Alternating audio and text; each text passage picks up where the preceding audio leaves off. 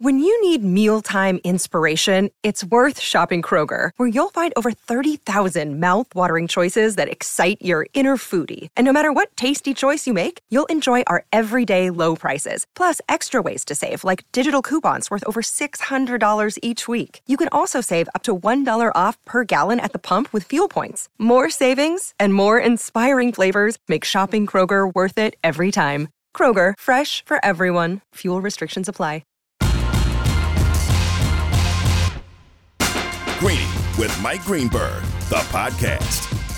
NFL draft coming fast and furious tomorrow night, 30 minutes. Jordan Reid, our draft analyst, will join us to break down the latest news and notes coming around the draft. It's Chris Carlin, Chris Canty, Canty and Carlin, right here in for Greeny on ESPN Radio and on ESPN Plus, presented by Progressive Insurance. We've spent a lot of time already, and we're going to spend a little bit more right now on what's going on with the Nets. And we've discussed the Ben Simmons part of this, Chris, but let's get to the other issue.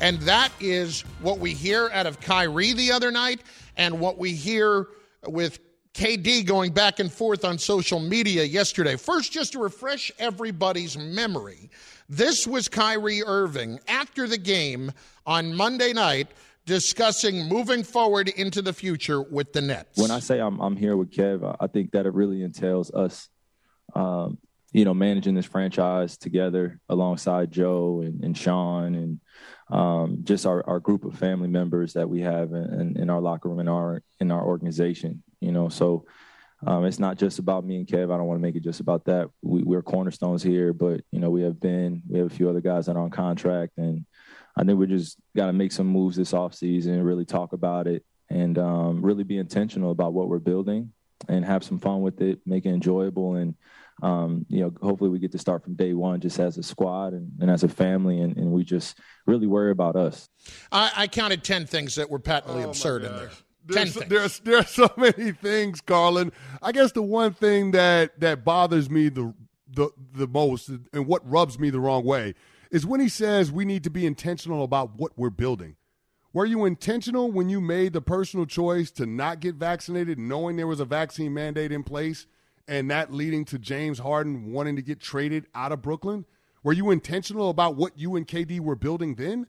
Because to me, that seems like that was a selfish decision, and you put in your own personal needs and wants ahead of what's in the best interest of, of the team, he actually, both in the short term but also long term. And so when you say you he, should be, he called when, it. He, he said, Chris, the other day, I it's not when I wouldn't play; it was when I couldn't play. No, no, no, no. You wouldn't play. That was intentional. Yeah, you wouldn't play. It was your choice. Yep. You decided that you weren't going to get vaccinated when everybody else made the decision that they were. And when you're in a leadership position, i.e., managing the franchise or having the opportunity to do so, sometimes you have to make choices that might not necessarily be comfortable for you personally, but they're in the best interest of the whole. It's called a sacrifice, Carlin. Yep. That's yep. what you do in team sports when you're trying to win a championship. He should know that. He won one in Cleveland where he sacrificed. He wasn't the main guy, it was LeBron James. And there was a different role that he had to take on. He wasn't the primary ball handler, that was LeBron James. So you got to understand it happens in different ways. It could be a sacrifice in your role with the team on the court. It could be a sacrifice when it comes to getting vaccinated. But either way, it's a sacrifice that has to happen to put your team in position to compete for a championship. What, and I'm sorry, Carlin, when it comes to managing the franchise, yeah. I don't know how you feel like you could deserve to have carte blanche over what the Nets are doing when you've only got one playoff series win in three years since you and KD and KD came over in free agency. I'm sorry, I'm not turning over control of my franchise to you guys just because you feel like you deserve to have it. Well, but they already did.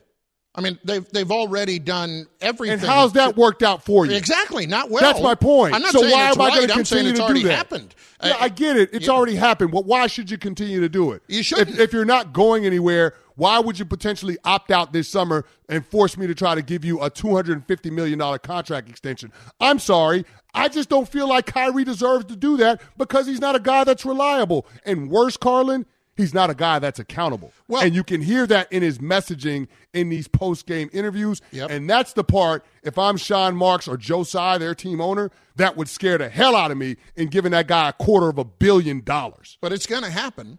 And the problem for me is not even just with Kyrie, but it's in some of the comments that Durant made to Yahoo after he did his post game uh, discussion the other night. When he said, I can't be mad at Kyrie.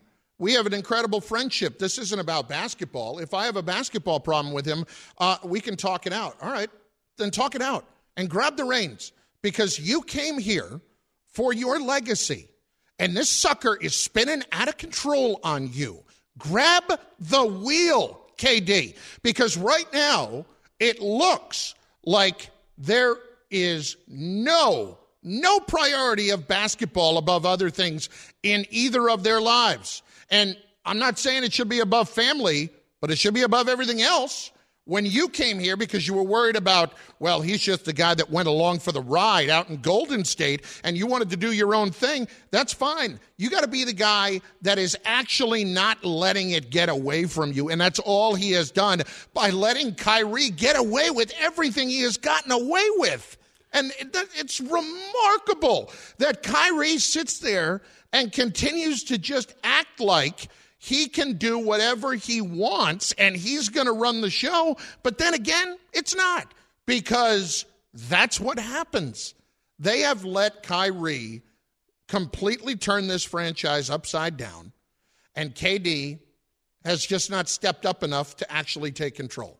Well, and Kyrie, Kyrie's only, and you're right. To your point, Carlin, Kyrie's only allowed to be empowered because Kevin Durant is yielding that power to him. Right. Durant if Kevin should Durant be having told, a meeting himself with Joe Tsai and with Sean Marks about what they're going to do, and if we're going to hand Kyrie a quarter of a billion dollars. Yeah, and, and if Kyrie, and if uh, Kevin Durant doesn't want that to happen, then it's not going to happen. So I, I'm with you on that one. Like I. I get it. I, I hear everything that you're saying. The one thing that I would push back on a little bit – is how important basketball is to Kevin Durant. Because I, I, do believe it is important to him in terms of trying to enhance his legacy.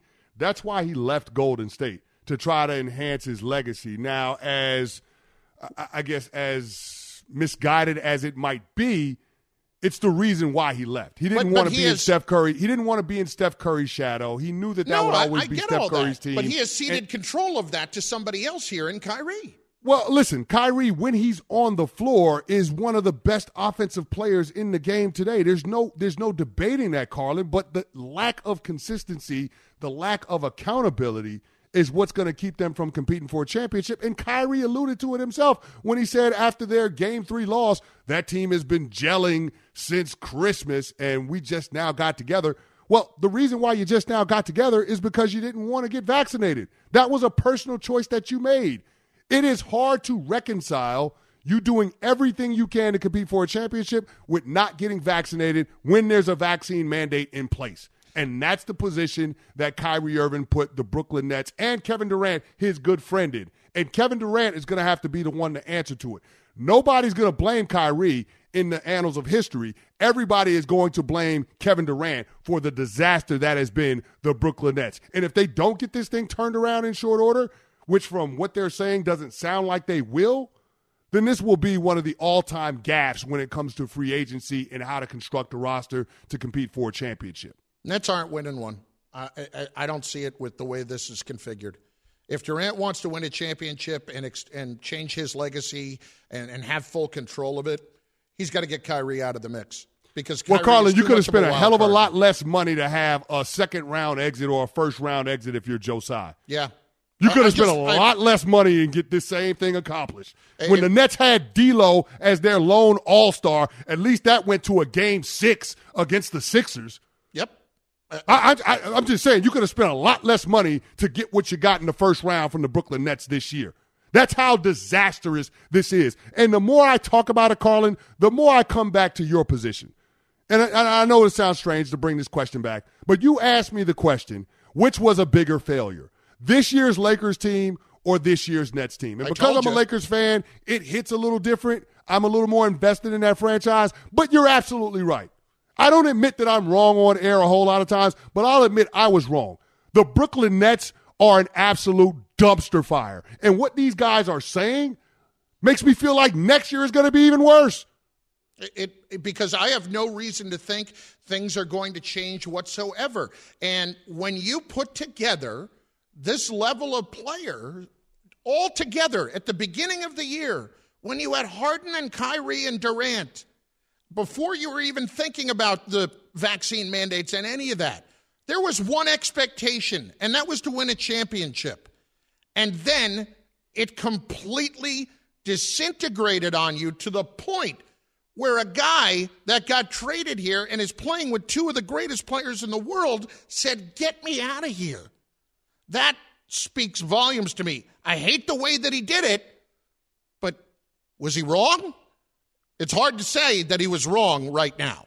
It's hard to say that, although I will admit, Chris, number one, I did take a little bit of joy in, in yesterday in knowing that I, in fact, was right about this. Not about you, but about everybody. because, listen, what people will figure out is that I'm right a lot more of the time than they realize or want to admit. That's fine. But secondly, I mean, you can't tell me, and we'll get to this in a second. I want to see Harden in a pressurized situation the next few days. I want to see James Harden sweat a little bit. There, there. Listen, the, the, the, the pressure is getting ratcheted up in that series. It felt like it was going to be a runaway for the Sixers until it's not. And that's where we're at right now. Greeny, presented by Progressive Insurance. Save on commercial auto insurance from Progressive. Get a fast quote at progressivecommercial.com. We will get to that series, which picks up tomorrow night. But up next, what happened to Trae Young? We'll break it down for you in a moment. It's Canty and Carlin in for Greeny on ESPN Radio. Greeny, the podcast. This show is sponsored by BetterHelp. We all carry around different stressors. I do, you do, we all do, big, small. And when we keep them bottled up, as I sometimes have had happen in the past, it can start to affect us negatively. Therapy is a safe space to get things off your chest and to figure out how to work through whatever's weighing you down. It's helpful for learning positive coping skills and how to set boundaries. It empowers you to be the best version of yourself. It isn't just for those who've experienced major trauma. If you're thinking of starting therapy, give BetterHelp a try. It's entirely online, designed to be convenient, flexible, and suited to your schedule. Just fill out a brief questionnaire to get matched with a licensed therapist and switch therapists anytime for no additional charge. Get it off your chest with BetterHelp. Visit betterhelp.com slash greeny today to get 10% off your first month. That's betterhelp, H-E-L-P dot com slash greeny, G-R-E-E-N-Y. Passion, drive, and patience. The formula for winning championships is also what keeps your ride or die alive. eBay Motors has everything you need to maintain your vehicle and level it up to peak performance. Superchargers, roof racks, exhaust kits, LED headlights, and more. Whether you're into speed, power, or style, eBay Motors has you covered. With over 122 million parts for your number one ride or die, you'll always find exactly what you're looking for. And with eBay Guaranteed Fit, your part is guaranteed to fit your ride every time or your money back. Because with eBay Motors, you're burning rubber, not cash. With all the parts you need at the prices you want, it's easy to make your car the MVP and bring home huge wins. Keep your ride or die alive at ebaymotors.com. Eligible items only, exclusions apply. Rough, rough, rough postseason for Trae Young. After that Cinderella run to the conference finals last year, not so much. Struck midnight pretty quick on the Hawks. Chris Carlin, Chris Canty, Canty and Carlin in for Greeny on ESPN Radio, presented by Progressive Insurance. We're coming to you live from above the Heineken River deck at Pier 17. Chris, now I have to give you credit. You gave me credit a few minutes ago. Mm-hmm. You were dead on about the Miami Heat and the Hawks. The Hawks did not give them. Uh, well, they gave them a little bit of trouble here and there, but not nearly enough. Trae Young in this series loss 22 field goals, 30 turnovers.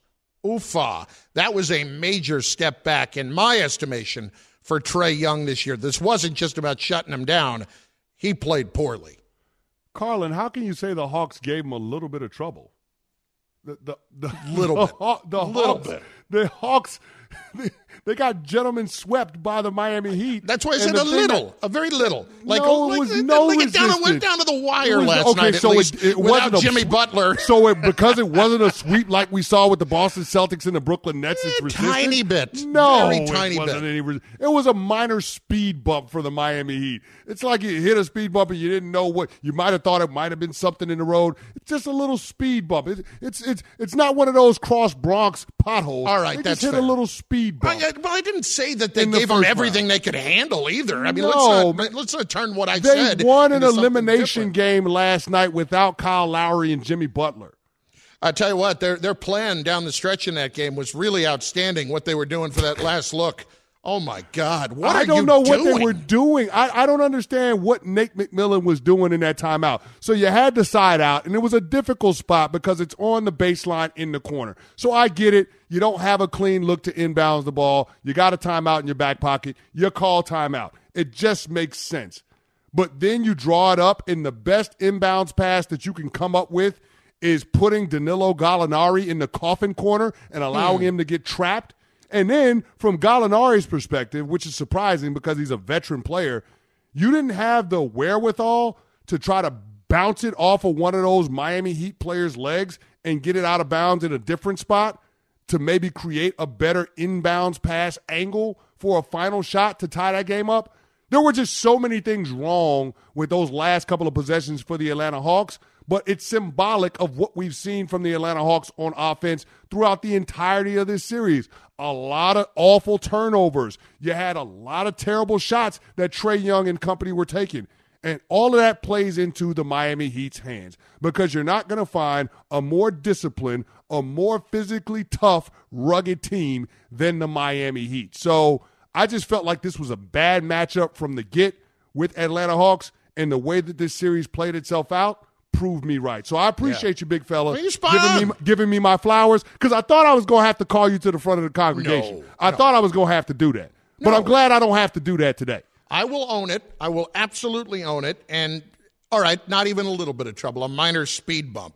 By the way, we are really getting a gift in the NBA right now, Chris, with what we're seeing with the Grizzlies and Timberwolves between Anthony Edwards and, and Ja Morant. I mean, Morant last night, listen, he still does things that he should not do, but 30, 13, and nine assists. And then he ends up with 18 in the fourth quarter, the ridiculous dunk, and then makes the play uh, for the layup right after Anthony Edwards buries a three, falling backwards in the corner.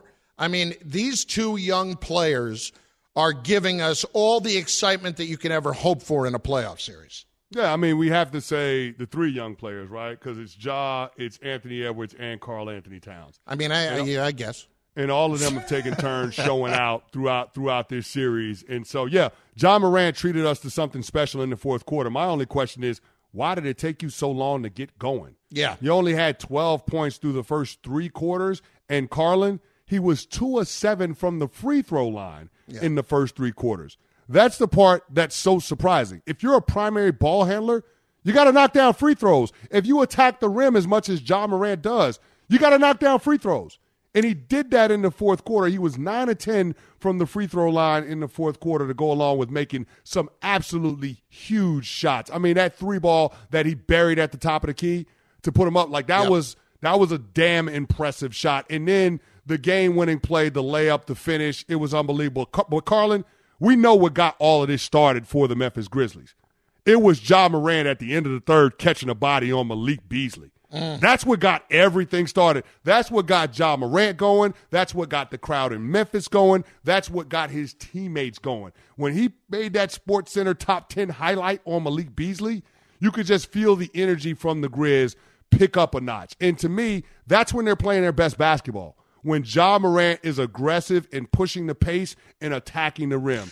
Too many times in this series, he's had opportunities in transition where he's pulled it out and tried to set up the half court offense. That's not who the Memphis Grizzlies are. Well, at least not yet. they got to push things, and that means John Morant being aggressive to the hoop. And the Timberwolves, they got to they got to learn how to close. I mean, this is twice now in this series where they're up double digits in the fourth quarter, and they and they end up blowing the game. I mean, you got to find a way to close these games out. Did You they end up blowing the game, enough. or was it D'Angelo Russell blowing the game? Because I'm D'Angelo, confused. D'Angelo, I, Chris, I'm so glad, glad you brought it up.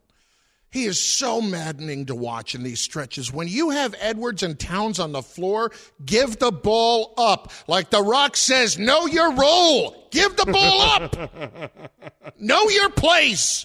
That your place is not to be taking the shots in those spots, especially when you're doubled and off balance. Oh my God. Yeah, I don't understand it. That that that second to last possession that the Timberwolves had, where he has that uh, that running jumper that he tries to bank in and it doesn't even hit the rim. What are you doing? You saw Karl-Anthony Towns coming out of a timeout mouthing, "Just get me the ball," and then in that last possession, you saw what they did and got Anthony Edwards the ball. How'd that work out for the Timberwolves? Yeah, I mean, they came a defensive stop away from stealing game five in Memphis. So I, I just, I, I don't know what's going on with D'Lo. I don't know why he feels like he has to be the hero when he's clearly the third option on that team. You're the point guard. Just facilitate the greatness of the other guys because you're not that dude. That team belongs to Karl-Anthony Towns and Anthony Edwards. Let them be the guys that decide the game for the Minnesota Timberwolves, not D'Angelo Russell. Hey, just saying, just putting that out there. Quickly, Mikal Bridges, 31. Um, and then Chris Paul, 22. And what did he finish with? 11 assists. I mean, you knew Paul was going to have a bounce back game after what happened the other day. Is this series going to get wrapped up in six, or will it go seven between the Suns and Pelicans? Uh, I think it actually goes seven games. I think that Phoenix takes care of their business once they get back to Phoenix. I'd be surprised if the Pelicans go out with the whimper just because of how good they've been early on in this series. I think it's going to be over. I think that the Suns will get it together and wrap it up in game six. It's Canty and Carlin in for Greeny on ESPN Radio. Yes, the NBA playoffs are on ESPN Radio tonight. It's the Bucks hosting the Bulls, presented by Indeed. Coverage begins 7 p.m. Eastern on most ESPN radio stations. So, the draft is tomorrow night. At what point will all hell break loose? We have we ask our draft analyst up next. It's Canty and Carlin in for Greeny on ESPN Radio and ESPN Plus. Greeny, the podcast. For the ones who get it done, Grainger offers high quality supplies and solutions for every industry, as well as access to product specialists who have the knowledge and experience to answer your toughest questions. Plus, their commitment to being your safety partner can help you keep your facility safe and your people safer. Call clickgrainger.com or just stop by. Enjoy all your favorite sports like never before at BetMGM. Sign up using code FIRSTTAKE and receive up to $1,500 back in bonus bets if you don't win your first bet. When you register with BetMGM, you'll get instant access to a variety of parlay selection features, live betting options, and the best daily promotions in the business. And with BetMGM at your fingertips, every play and every game matter more, than, ever. BetMGM and GameSense remind you to gamble responsibly. See BetMGM.com for terms. This U.S. promotional offer not available in D.C., Mississippi, North Carolina, New York, Nevada, Ontario, or Puerto Rico. Gambling problem? Call 1-800-GAMBLER in the U.S. Call 877-8-HOPE-NY or text HOPE-NY 467-369 for New York. Call 1-800-NEXT-STEP in Arizona. For Massachusetts, 1-800-327-5050. For Iowa, 1-800-BETS-OFF. For Puerto Rico, 1-800-981-0023. For West Virginia, visit 1-800-GAMBLER.net. First bet offer for new customers only. Subject to eligibility requirements. Rewards are non-withdrawable bonus bets that expire in seven days. In partnership with Kansas Crossing Casino and Hotel. the ball issue in Major League Baseball is going to continue to be a problem when we have what happened last night with the Mets in St. Louis continue to happen. Now, the Mets are upset because they have been hit more than any other team in baseball, Chris. But Pete Alonso's been hit in the head twice. And as you have pointed out before, Alonso's the one who last year said they can use all the sticky stuff they want because I want them to be able to control the baseball. And when you listen to Chris Bassitt say Major League Baseball is a major problem because we can't, we don't know what baseball we're going to be using inning to inning, that's a major, major issue right now. No, I mean you're jeopardizing the integrity of your sport when you're manipulating the baseballs as often as Major League Baseball is doing. A few years ago, because they couldn't juice the players, they decided they wanted to juice the baseballs, and then you're having all of these home runs, the ball flying out of the ballpark routinely, and then they decided they wanted to pull back on that. Then they went with a different type of baseball And of course, the seams being affected affects the pit, the grip that the pitchers take. It affects their overall spin rate. So there's that part of it. And then you couple that with the crackdown on the sticky stuff, and it makes it tougher for those guys to do their job to throw 100 plus miles an hour and to have the kind of command that everybody would feel comfortable with. And if you're a batter in the batter's box, you realize that that pitcher has a deadly weapon. And you, got to get concerned a little bit when those guys don't have the control that they once did. And so I get where Pete Alonso and all of the hitters around Major League Baseball, I get where all of those guys are coming from. There needs to be more consistency with Major League Baseball in terms of the ball that they're going to use so guys can adjust to it. And the fact you, that you don't have that is a big problem. It is. And and think about Alonso for a second.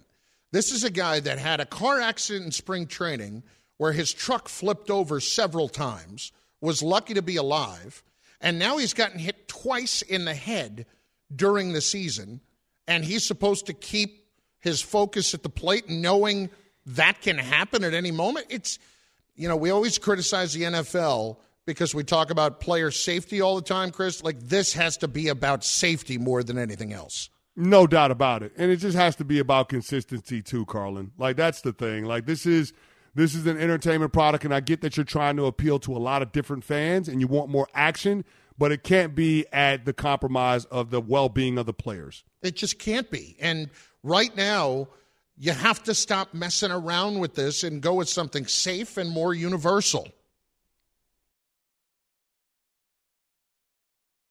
The NFL Draft on ESPN Radio.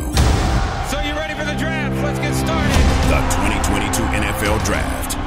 Coverage of round one begins Thursday at 7 on ESPN Radio and on ESPN.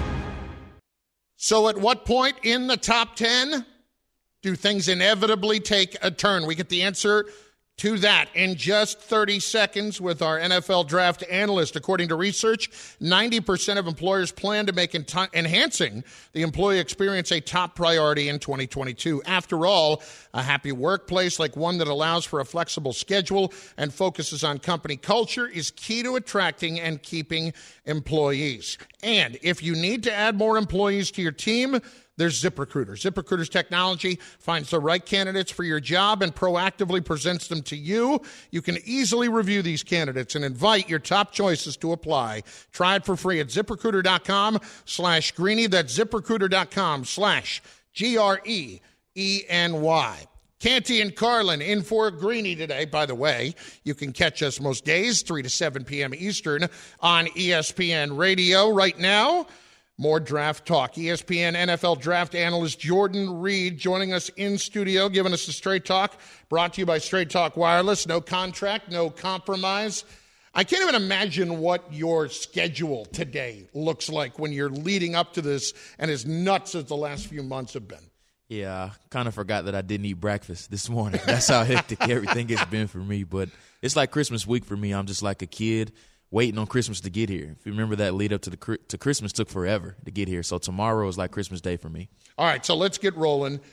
What are you seeing at the very top? Are you buying into the Travon Walker hype as the number one overall pick, or do you still think Jacksonville will go Aidan Hutchinson? I think it's Travon Walker. We just saw Cam Robinson get the big money. They franchise tagged him, but he gets the contract extension. But with Trent Baalke, if you think about it, the general manager for Jacksonville, he loves athletes at the position. And Aidan Hutchinson is an athlete, but he, he has more production than what Travon Walker does have. But he Walker is the more athletic of the bunch, but he doesn't quite have the production that Aidan Hutchinson has. He only had nine and a half career sacks when he was at Georgia, but the potential at six foot five, two hundred and seventy pounds, he runs in the low four fives, which is unheard of at defensive end. So I think Baalke, similar to what he did when he was with the 49ers, when he selected Aldon Smith, a very similar mold as far as an athlete to Travon Walker at the position.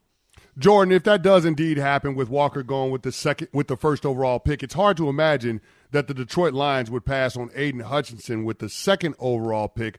And I guess if that takes place, then Houston becomes the real pivot point at number three in this year's NFL draft. What direction do you see them going in, and how does that shape the rest of what we see in the top 10?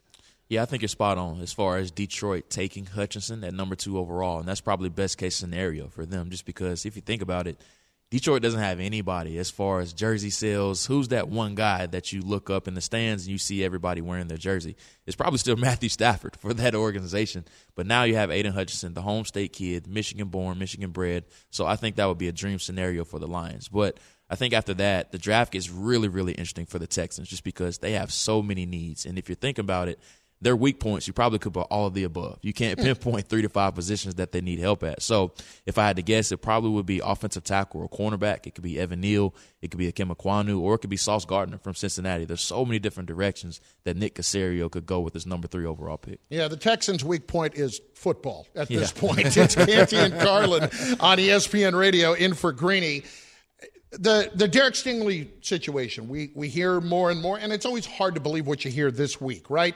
But we hear more and more that he could be the guy that teams end up trading up to try to get. How do you evaluate Derek Stingley? He's the best cornerback in the draft to me. I think that highly of his skill set, and Sauce Gardner has been more consistent over the past three years just because he's been on the field. And Sauce's resume is just ridiculous. Not giving up a touchdown at all during his career, that's just unheard of for somebody at the position. But when you go back to that 2019 season from Derek Stingley, it was just magical. And I think with Stingley, he was just somebody that experienced too much a little too early. Just because if you think about it, he was on that team with Joe Burrow, Justin Jefferson, Ja'Marr Chase. You're a true freshman, you're 18 years old, you go 15 and 0, you're at the top of the mountain.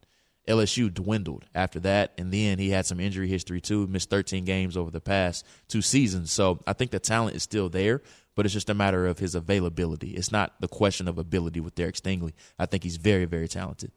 Jordan, a lot of the focus will be on the New York football franchises early on on Thursday night because both of them have multiple top 10 picks. I want to ask you about the team that has the first pick, the New York Jets. They've been linked to Kayvon Thibodeaux with the fourth overall selection. Your thoughts on him as a player and what kind of fit that would be if the Jets did indeed decide to draft him? Well, I think it would be a home run pick for them, whether it's at number four overall or number 10 overall. If I'm Joe Douglas, I would take him at number four overall just because this team has not had a fear, fearsome player off of the edge really since John Abraham in his heyday. And John Abraham played a very long time ago, going over a decade long ago. So I just think they need somebody off of the edge that they can build around. They thought Carl Lawson was going to be that guy, but he tears the Achilles in training camp. Now they need to put somebody opposite of that. And this team hasn't had a double digit sack guy since Muhammad Wilkerson in 2015. So that just goes to show you that they're lacking off of the edge. But I think Kayvon Thibodeaux could come in and he could thrive not only on the field but off the field too. Jordan Reid, ESPN NFL analyst, NFL draft analyst, joining us. It's Canty and Carlin in for Greeny on ESPN Radio and ESPN Plus. The two tackles between Ekwonu and Evan Neal. Break that down for us. Who's the better play, or even Charles Cross in that mix too, because Chris has him above the other two. Nice. That's very, very bold from Canty, but there's a lot of people that actually agree with him throughout the league. And I'll just start with Ikem Ekwonu, just an outstanding athlete. At six foot four, 320 pounds, we're talking about somebody that ran the last leg of his four by one team in high school. So that just goes to show you just the type of athlete that he is. The character checks out. Very, very magnetic and infectious type of personality too. Outstanding run blocker. He loves to finish. He plays through the echo of the whistle from referees, but the pass protection is the big question mark for him he has a tendency to overset quite a bit, which allows defenders to come across his inside shoulder quite a bit. So that happened throughout the season.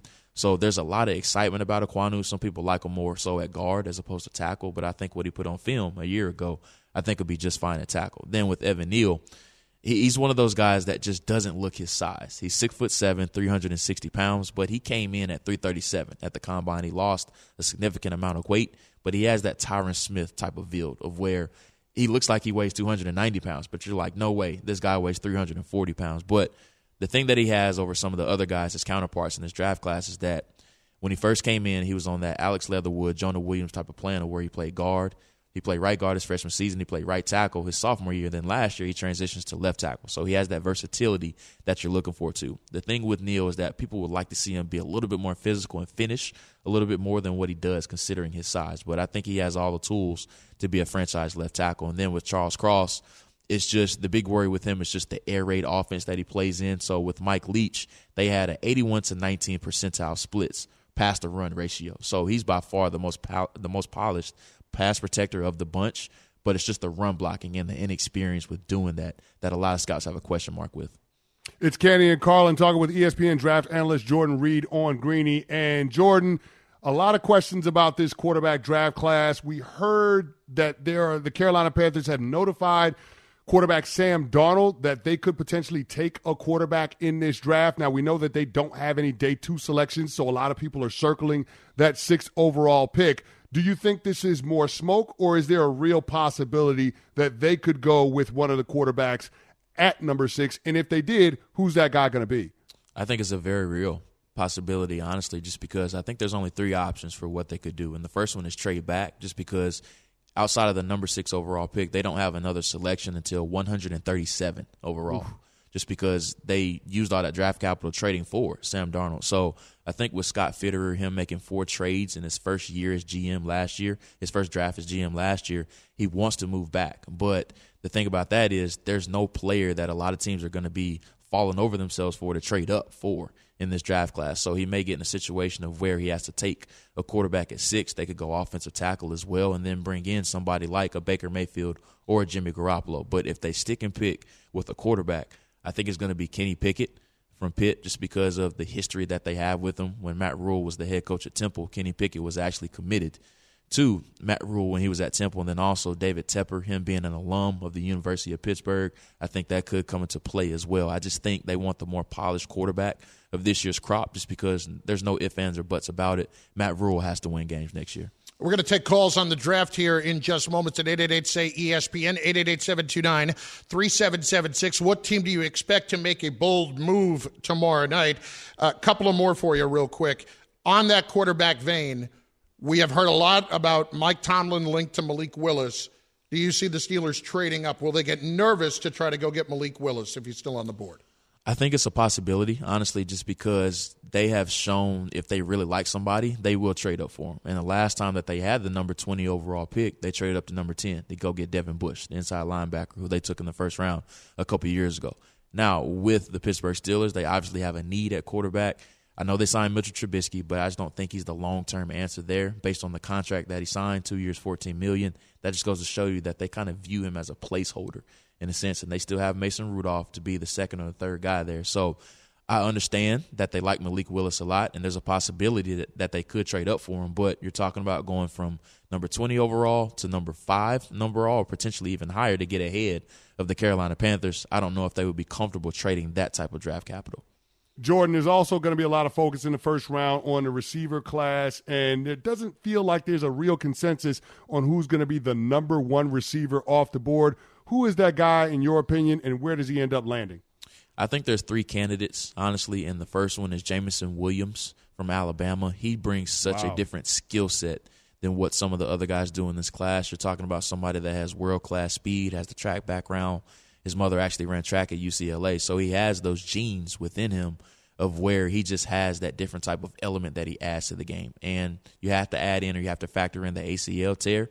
But ACL injuries are kind of like sprained ankles nowadays with the way guys are coming back from it and how quickly they are. So I think Jameson Williams of Alabama will be one. The next one is Garrett Wilson of Ohio State. He reminds me a lot of Stefon Diggs when he was coming out of Maryland. Just the body control, the hands, and then just the maturity as an overall route runner. I think he's definitely a candidate. But also Drake London from USC. I think he's another guy that could go uh, in the top 10. I think the, the run on wide receivers or where the first one we could see picked is number eight to the Atlanta Falcons, especially with the Calvin Ridley situation. And then they just don't have anybody else out wide. And then also the New York Jets at number 10 overall.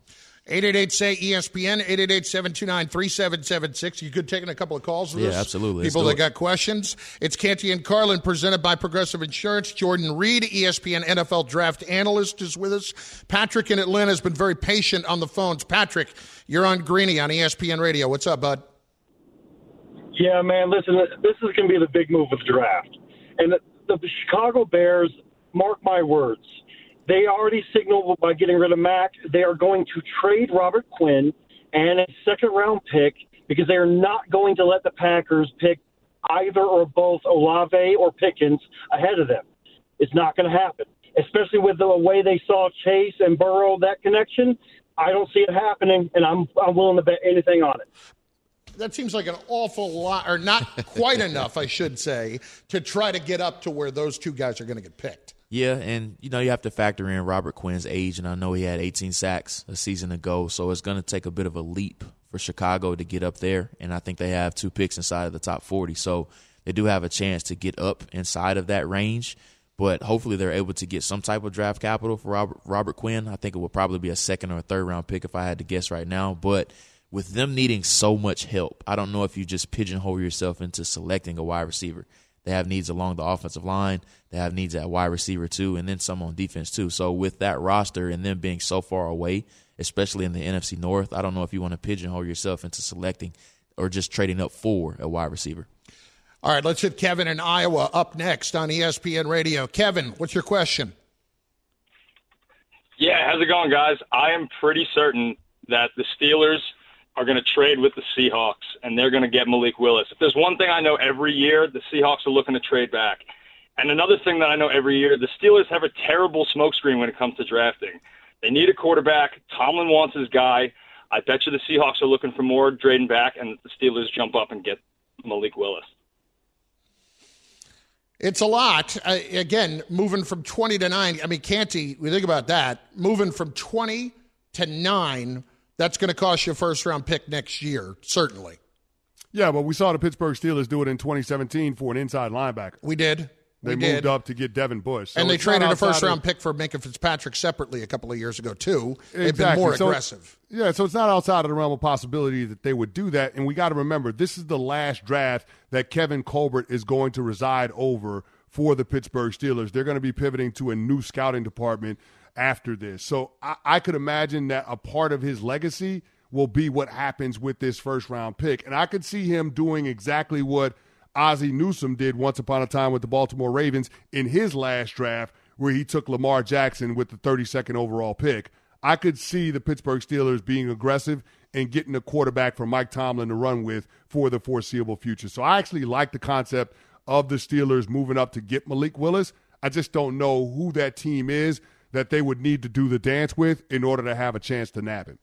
and you took the words right out of my mouth. Actually, Canty, I was going to add that that is what exactly Ozzie Newsome did before the transition full time to Eric DeCosta. It was a bit of a parting gift when he got Lamar Jackson at Hmm. number two, number thirty two overall. So Ke- Kevin Colbert could look to do a similar thing with Malik Willis. Now for the Seahawks. It would be really bad if Malik Willis ends up working out, just because they need a quarterback as well. So they may stick in uh, and uh, take the pick there with Malik Willis as opposed to trading with Pittsburgh. All right, I'm going to throw something out there just for the heck of it. The Giants actually find somebody that gets nervous enough to trade up, and they trade back, they get a first round pick next year. Is there any chance, or even at one of their two picks, is there any chance whatsoever that they may actually make the pick for the quarterback for the future now? I don't think so. I think they seem to be committed with Daniel Jones and trying to give that trial year that I like to call uh, Mhm. with Brian Daboll just to see what they can do. Now, I don't expect them to select two times inside of the top 10. I think they want to be very similar to what Philadelphia did with New Orleans. They want to give themselves some flexibility in 2023 just in case they want to go get that quarterback next season. Who's the guy, real quick, uh, in 20 seconds, that a team is going to jump up to go get to give them a chance to move back? Because so many teams want to move back. From a, quar- a quarterback Any position. Um, I would say Lewis Cine, the safety from Georgia. I think there's a lot of people that like him throughout the league. Awesome stuff, Jordan. Appreciate it, man. Absolutely. Thanks as always. That's Jordan Reid, ESPN NFL draft analyst. I mean, Canty, I had to ask. I mean, I know they're not doing it, but I had to ask. Yo, no, I, I'm I'm not mad at you. You gotta ask, but I, I have zero confidence in what my guys, what Big Blue is gonna do with those two first round picks in the top ten. I have zero confidence. Even though it's a new administration, even though it's Joe Schoen and the you know coming from the Bills. And only only way I have confidence if you could promise me that John Mara is gonna stay out of the kitchen. That's the only way. Oh wow, wow! It's gonna be fascinating tomorrow, to be sure. Thanks for listening to Greeny the podcast. You can listen live each weekday morning at 10 Eastern on ESPN Radio and see it with the video on ESPN Plus. Also catch Greeny on Get Up weekday mornings at 8 on ESPN and also available wherever you get your podcast. Robert Half research indicates 9 out of 10 hiring managers are having difficulty hiring. If you have open roles, chances are you're feeling this too. That's why you need Robert Half. Our specialized recruiting professionals engage with our proprietary AI to connect businesses of all sizes with highly skilled talent in finance and accounting, technology, marketing and creative, legal, and administrative and customer support. At Robert Half, we know talent. Visit RobertHalf.com today.